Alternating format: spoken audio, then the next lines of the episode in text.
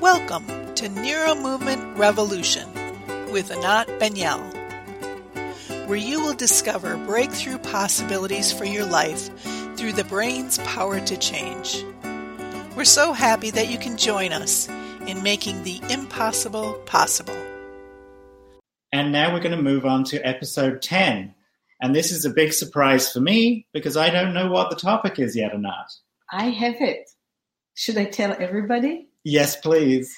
Well, thank you very much. And I, am just curious, um, before we move to the next episode, are there more questions about the, the thing? Uh, yes, I mean there's actually one that just came in uh, just before that. Yeah, uh, we can't we can't do but it we, right now, we but will we, we'll try to loop it back in, absolutely and it might connect to the topic. exactly. Okay, so the next topic is are you helping your child too much or too often? And how to recognize when you're doing that. So I'll give a little bit of a background for uh, why I chose this topic.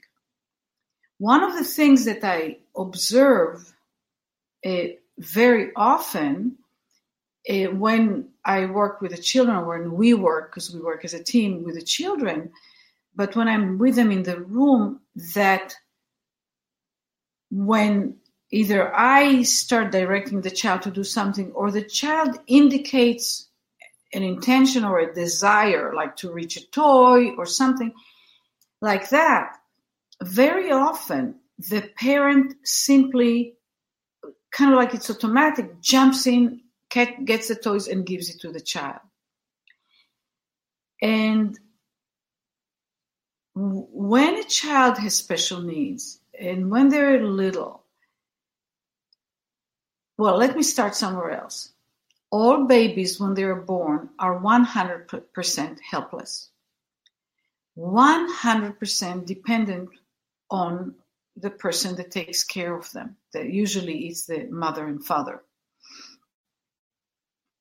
So if a one week old or a six week old or a two month old baby or infant is crying, you know, the adults around them go like, uh, do they need a diaper change?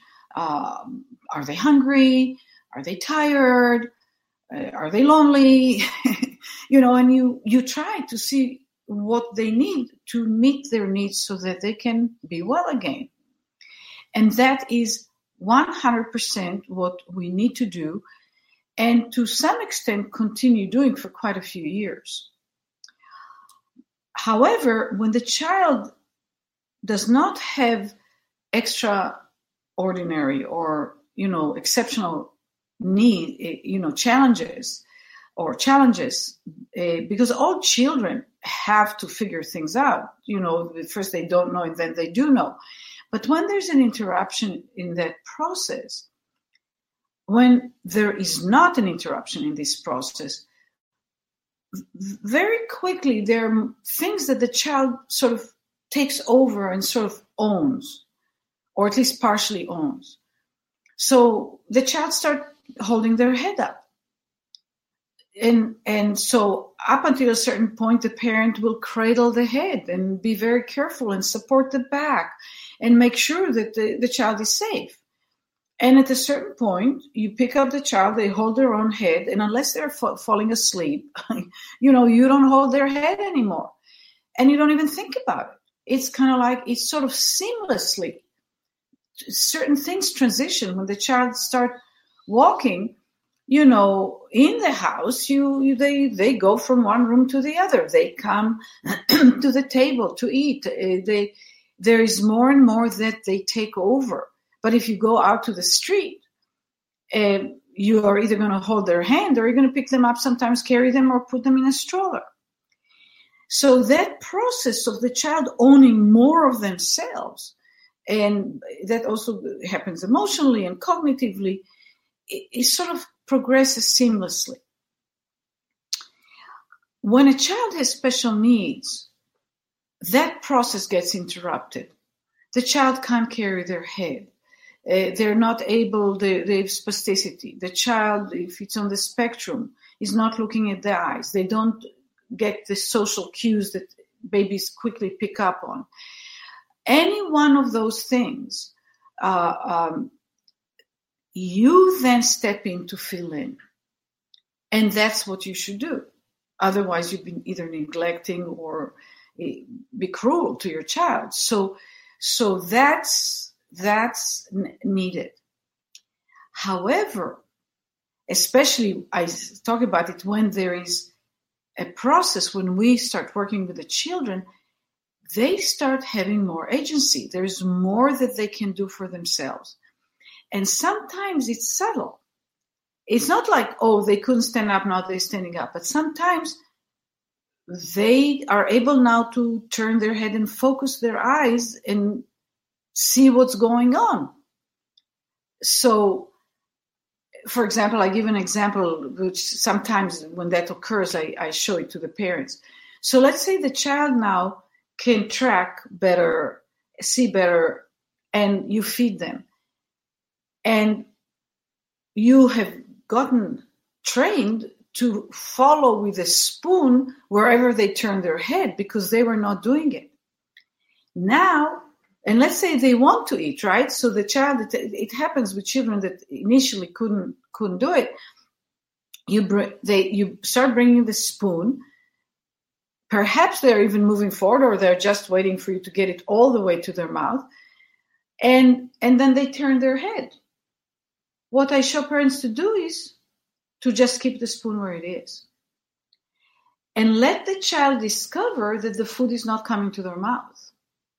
So that they now if the child can't control the head absolutely don't do that.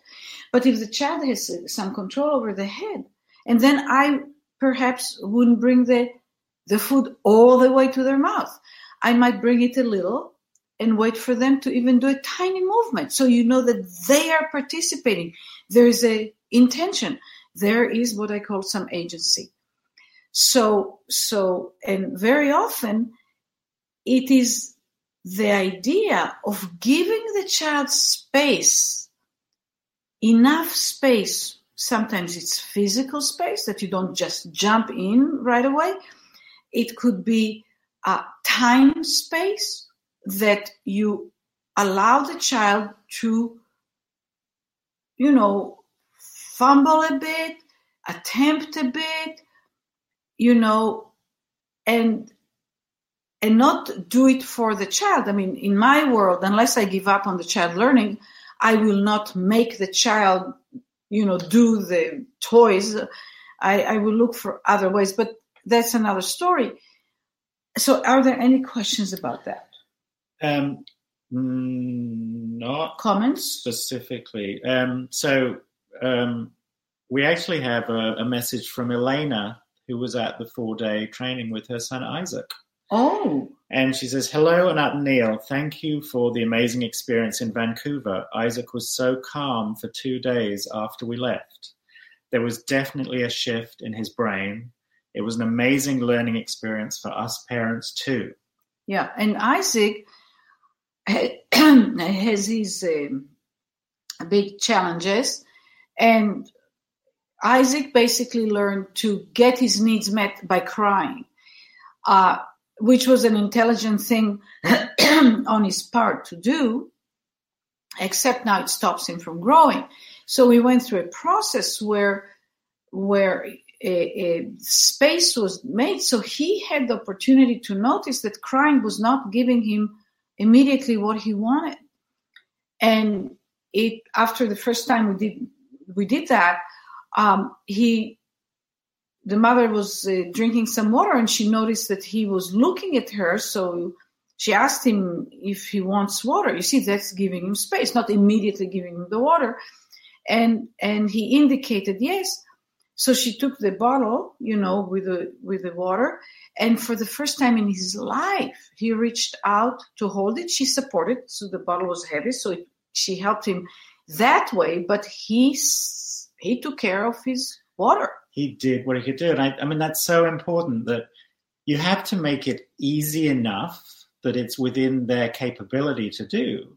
but give them the space to do what they can in order to to yeah but but but it's it's not so simple because there are things the child simply can't do. Exactly. And the the the sometimes the parents try to make them do they take the hand and they put it here and you do that.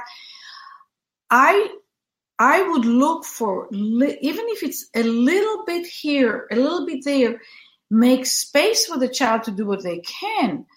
And then when they can't they really can't do it don't try to make them do it say to them i'm going to take your hand and i'm going to help you push the button. So you create a distinction and by the child knowing that that you can even ask them you can say do you want me to take your hand and push the button for, for the music? Let's say it's a musical toy and wait for some indication.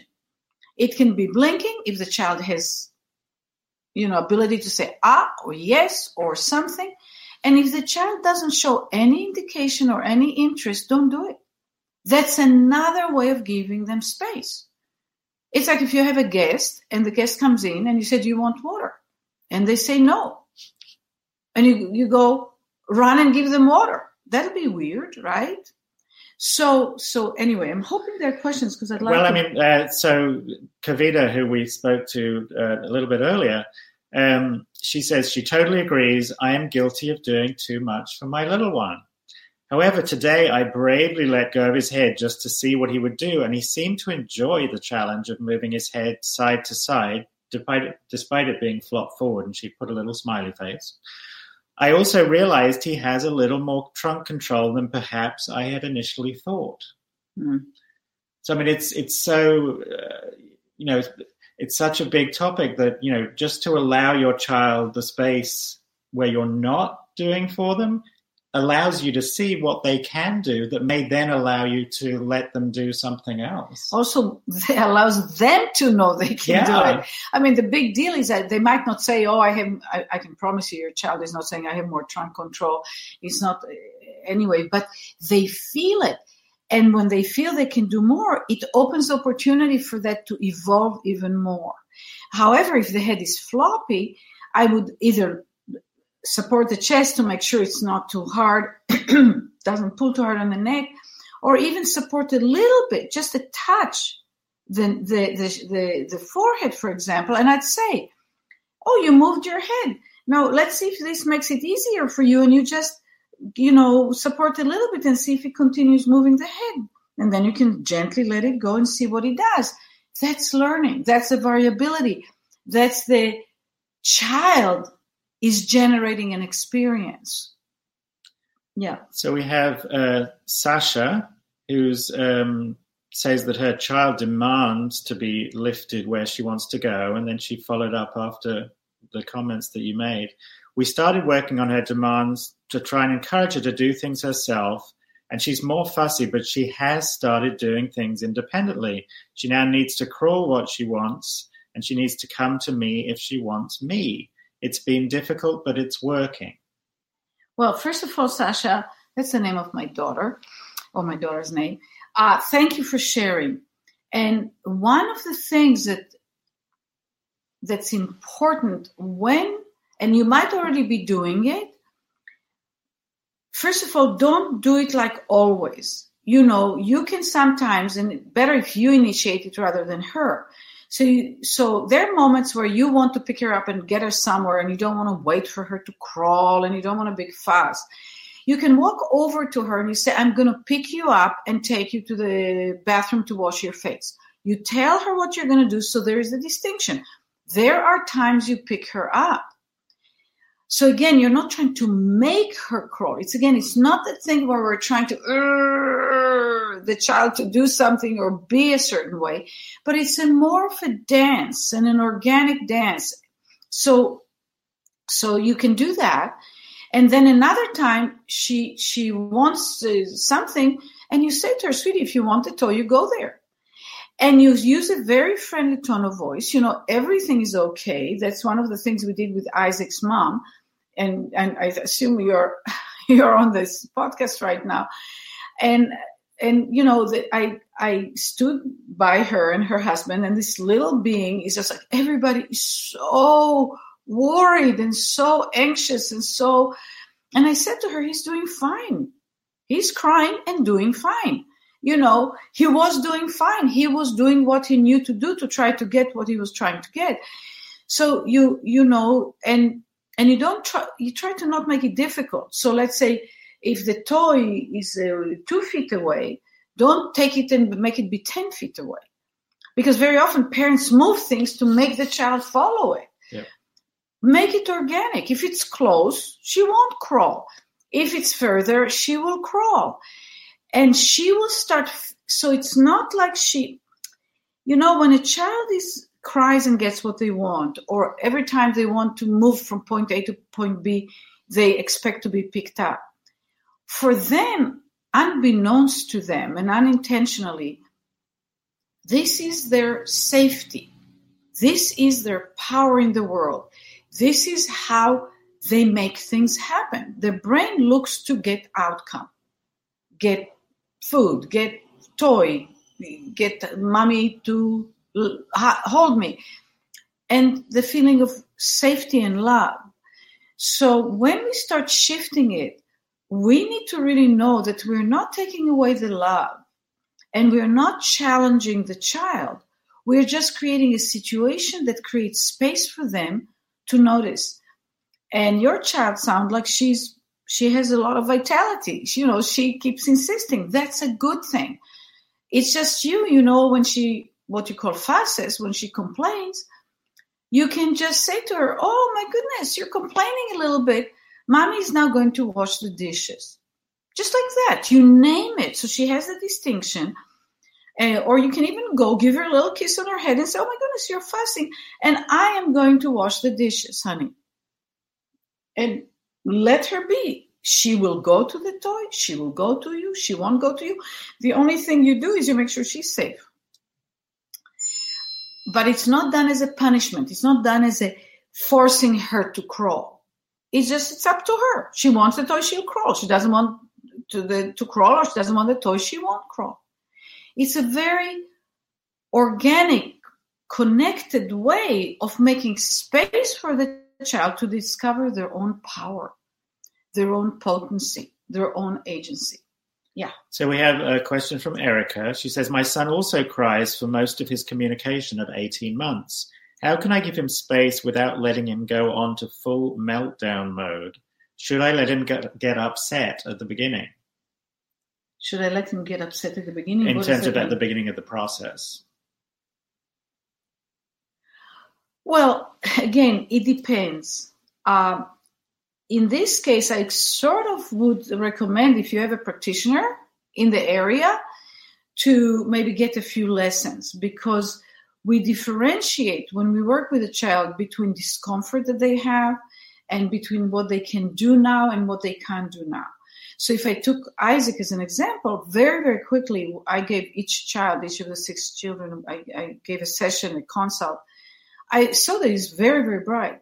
And I saw that he sees what's going on and then he chooses, he, chooses unbeknownst to him, uh, to to respond by crime. That means it's his only response at the time. And and so and he used this crime in a very intelligent way. you know, it was very the dance between him and the parents and how the whole thing went. He was very good at it and he knew what to do when. Now, when I see that intelligence, I go like, I want to utilize this intelligence and move it somewhere else. You know, do do with it something a little more productive than just crying but we were there working with the child and supporting the child and and and the parents uh, and one of the ways that the children get the parents to surrender over and over again is the parents don't want the child to go into full meltdown now i don't know what happens to your child. You know some children shouldn't go to full meltdown because of their medical conditions you know? So it's a big it's a, it needs to be more refined. Uh, but if you know one of the things you can do i mean i don't know the specific situations that i can't give you specific examples in, with your child but in general you can say to your child you know mommy is going to do blah blah and and and uh, and uh, you're going to watch. You tell him how it's going to go, and then if he starts crying, you say, "Oh, you're crying." Mommy, so do the dishes. Mommy is going to continue washing dishes, and and I, am a little afraid to let you do it all by yourself. That's that's the problem. I mean, we're we're very very skillful at working with it, so the child that it doesn't get out out of control. One of the things that I'm intending to do is in in the not too far future is to bring a, a, a woman, um, Randy uh, Roberts, who is a coach, and she she really helps parents know how to do that. And part of knowing how to do it on your own is she coaches you about you, where you come from when you do it, and then it works with a child. And I would leave her it up to her to do because she, she's really good at that. You know, she coaches parents. But if you can play with it and be safe, and the child is fine, and you really stay fine, then I don't know, you can maybe want to play with it. I'm, as you can see, I'm a little lost here because I have done that around the crying when I was there, or one of the practitioners is there to help it. I, I wish I could say more to that, but oh, we have the five we have the five day parent child workshop. And in that workshop, Randy is doing each day a, a, an hour coaching of the parents and gives you, so she already starts training you towards doing that. So if you have that or you are interested in getting that, you can start getting information that way. And she also says that when she does coach our parents, it's so much easier for her and for the parent if they've already seen those lectures or those those sessions yeah, in the yeah. five day parent child. Um, Wendy says, "How do we test their abilities without setting up the failure if they can't do it yet?" Read that again. How do we test their abilities? I think this is, you know, you how much space. I, but it's like how much space do you give the child? Yes. Yeah. Well, uh, first of all, if your child uh, can only lie down you you you don't test their abilities in the sense that the child that has not set himself up cannot sit up. If they could sit themselves up, they'd be sitting up. Now, that's again inclusive intervention. So in my world, I take the child through a process that gives them the more and more elements until they can sit themselves up.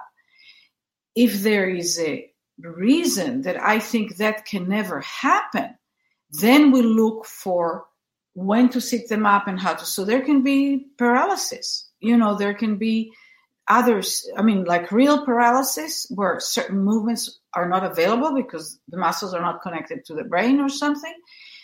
But in mo- in many cases, it's a, the brain not figuring out how to use the muscles to get there rather than no connection at all between the parts. So, so within what they can do, so let's say a child can can not even sit up yet, but they lie down, and um,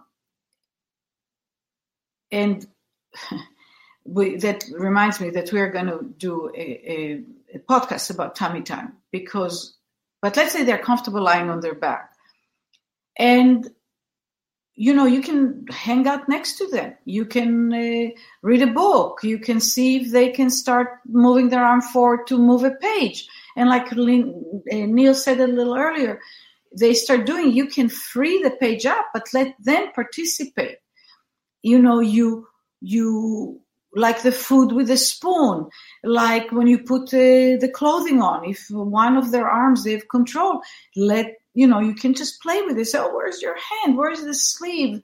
You know, do this, and and then have them feel until their brain goes like, okay, I do this, and my my you know my arm is in the sleeve.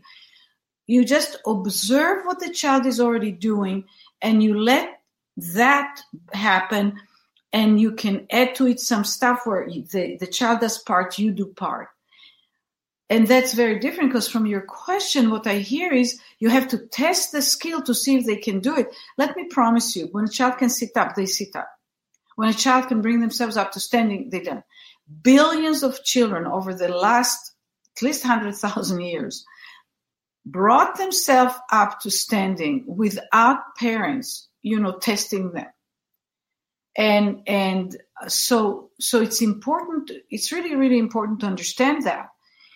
And then, of course, you're not a professional. Then you take your child to a professional that uses those principles, that has an approach that speaks to you and helps provide more input to the system that allows greater, more rapid growth for your child.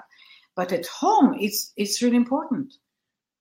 And following on from that, there's a couple of comments and a question from Marianne Ball, who was in our workshop in Frankfurt a month ago. Um, she lives in Vienna.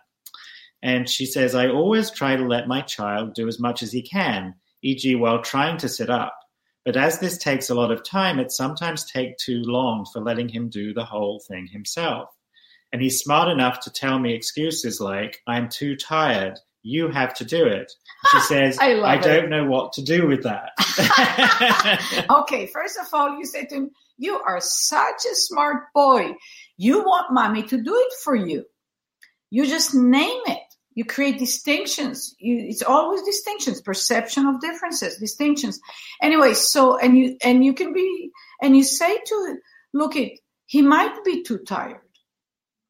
You know, and it's amazing he can tell you and you can judge whether he's too tired or not. You can decide to to, or you say, you know, you're not sure. You say, no, I would like you to do it, even though you're tired. You know, you you you're honest, you're authentic, you're not manipulating your child. And when you don't have the time, by the way, anything that's too hard for us to do, we stop doing. How many of you have have signed up for the gym. I'm the first one to raise my hand. I went to the best gym in the area, so it was expensive. And I think I was there five times in a year. And I had to to admit to myself that I have to cancel my membership because I wasn't doing it for different reasons. But my reasons wasn't that it was hard for me to lift weights, but it was actually too hard for me to find time to go there, and it was not interesting enough for me, so I didn't do it. Uh, but but the, the if it's too hard for the child to sit up, they will be in the inclination to to do it less and less. So if he says I'm tired, you know, you can say, okay, let me help you, and you do some and I do some. Create a partnership with your child. And then when you simply don't have time because you're not making him do it over and over again, you say, I'm going to pick you up because we have to go to, you know, to the doctor. So, and then hold him, you know, under the shoulders or whatever and feel whether he's, and if he's just like lying like a lump, she said, don't be a lump, sweetheart. Help mommy a little bit. So he at least moves the head a little forward. He moves the shoulder a little forward. And then you just pick him up because you told him you don't have time. You scoop him up and you go. So it's, it, we really, it's not easy because you are the boss of the child. You are the caretaker of the child. You are the custodian of the child and you are the life of the child. They need you. So, so you have to provide for the child you're also responsible to give them an opportunity to learn, which is what this this podcast is about, you know. And at the same time, uh, you you don't test, you observe them. You shift from testing to observation, and and you you don't know. I you know when I work, I don't know whether what I'm going to do, what I am about to do with a child will make a difference or a big difference or no difference. I aim to not harm and then provide, you know, variations and this and that and all that stuff. And then I wait and see what happens.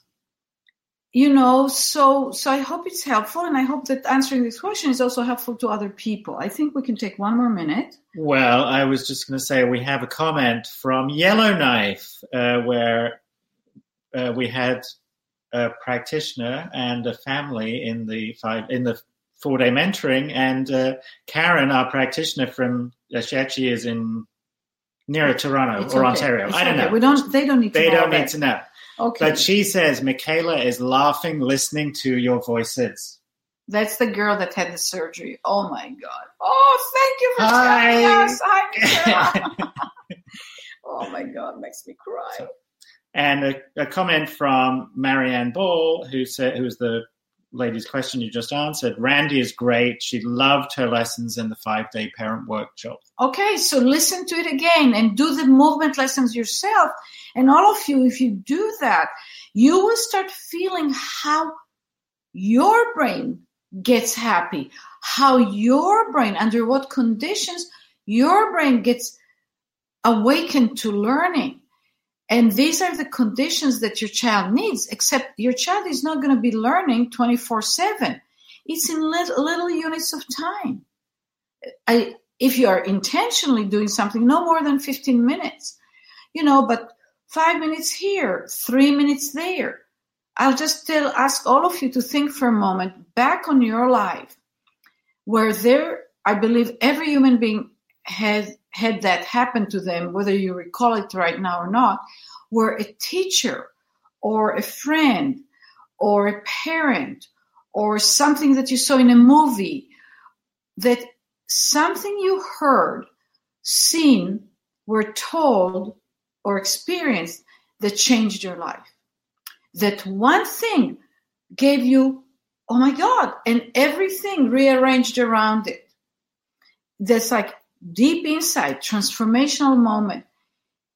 That's how learning happens, and we can create, it doesn't have to be all huge drama, but small, uh, you know, a, a, that we approach the child and interact with the child in a way that the brain goes like, oh, this, oh, that. And the more the brain becomes a brain that perceives differences and takes interest in the difference, the potency of learning goes up and of learning of anything. Movement, social stuff, emotional stuff, eh, eh, academic stuff. And if you engage in it yourself, you will also become better at providing it in that for your child. Um, just briefly before we bring this to a close, there's a, a, a question from Jaime from King City, California. He says, Can anyone visit your center? I'm a man of 52 with CP and I am a special education teacher. Oh, yes, yes, yes. Our center is in, we, we work with people. We have a bun- bunch of us work there. We'd love to have you. We have worked with, uh, you know, adults, uh, P- adults with CP. And while it's different, uh, in in the sense that you take a child, you know, the whole trajectory of, you know, but but you're a teacher and special education teacher, and your brain will learn and improve uh, uh, and evolve from where you are today. And by the way, make as the years progress, make uh, aging a lot a lot a lot less of aging. you know, so yes um, you can find you can get on anatbanielmethod.com that's our website anatbanielmethod.com and there there's information there and you can contact us and just schedule. We'd love to meet you and love to have you. And also you know would love to hear i guess you like what we're saying but if you just write one thing anyway maybe next time come on the next podcast and tell us a little bit about you and your history and your experience. So parents can hear from a 52 year old what it what it was like to receive whatever support and interventions you got as a child. I think that'd be invaluable. So thank you for contacting us jaime. And thank you everyone once more for being with us uh, this morning. It's always a pleasure and a joy for us to, to be here and to hear you know we wherever we go now we hear the comments from people of how how much they're getting out of this, which is why we're doing it. We really mm. want to, to help people do better for themselves and with their children. So thank, thank you, you thank very you. much. And- Thank you for joining us on Neuro Movement Revolution with Anat Baniel. You will find all of our podcasts and additional resources on our website at www.anatbanielmethod.com. You can also subscribe to this podcast for free on iTunes, iHeartRadio, Spotify, Google Play, Stitcher, and TuneIn. We look forward to seeing you online for our next Neuro Movement Revolution.